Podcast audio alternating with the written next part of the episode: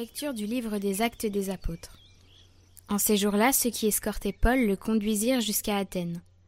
Puis ils s'en retournèrent, porteurs d'un message avec l'ordre pour Silas et Timothée de rejoindre Paul le plus tôt possible. Alors Paul, debout au milieu de l'aréopage, fit ce discours. Athéniens, je peux observer que vous êtes, en toutes choses, des hommes particulièrement religieux.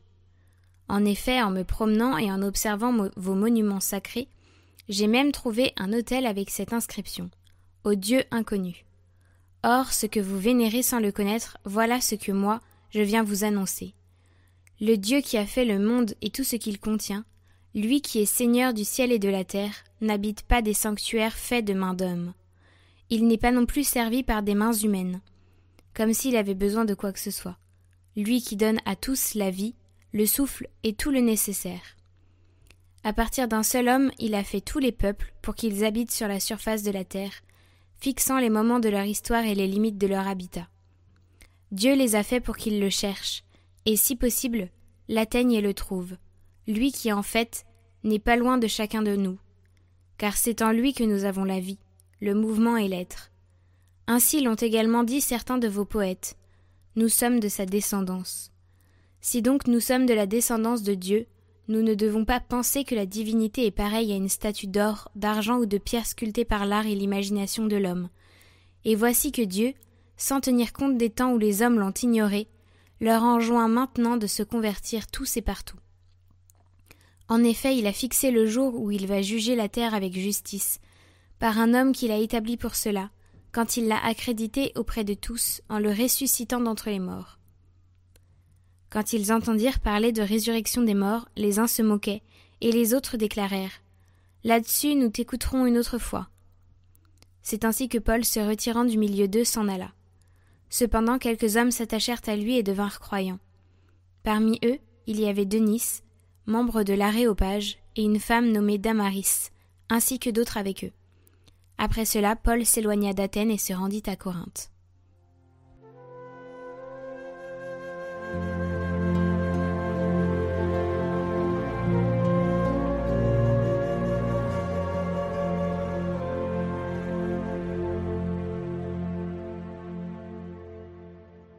Le ciel et la terre sont remplis de ta gloire.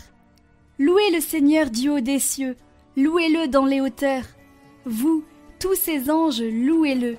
Louez-le tous les univers, les rois de la terre et tous les peuples, les princes et tous les juges de la terre, tous les jeunes gens et jeunes filles, les vieillards comme les enfants. Qu'ils louent le nom du Seigneur, le seul au-dessus de tout nom, sur le ciel et sur la terre, sa splendeur, louange de tous ses fidèles.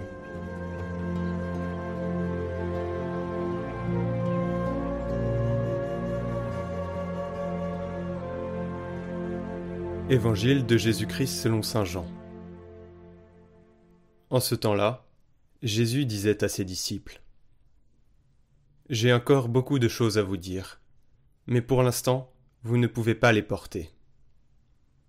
Quand il viendra, lui, l'Esprit de vérité, il vous conduira dans la vérité tout entière. En effet, ce qu'il dira ne viendra pas de lui-même, mais ce qu'il aura entendu, il le dira et ce qui va venir, il vous le fera connaître. Lui me glorifiera, car il recevra ce qui vient de moi pour vous le faire connaître. Tout ce que possède le Père est à moi. Voilà pourquoi je vous ai dit, L'Esprit reçoit ce qui vient de moi pour vous le faire connaître.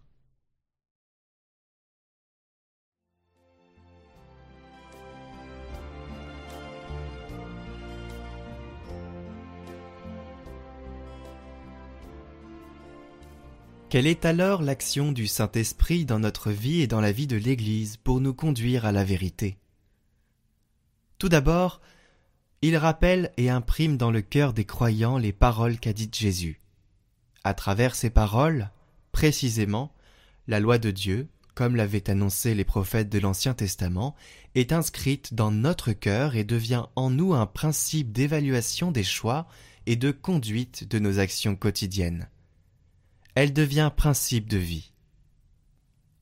En effet, c'est du plus intime de nous-mêmes que naissent nos actions.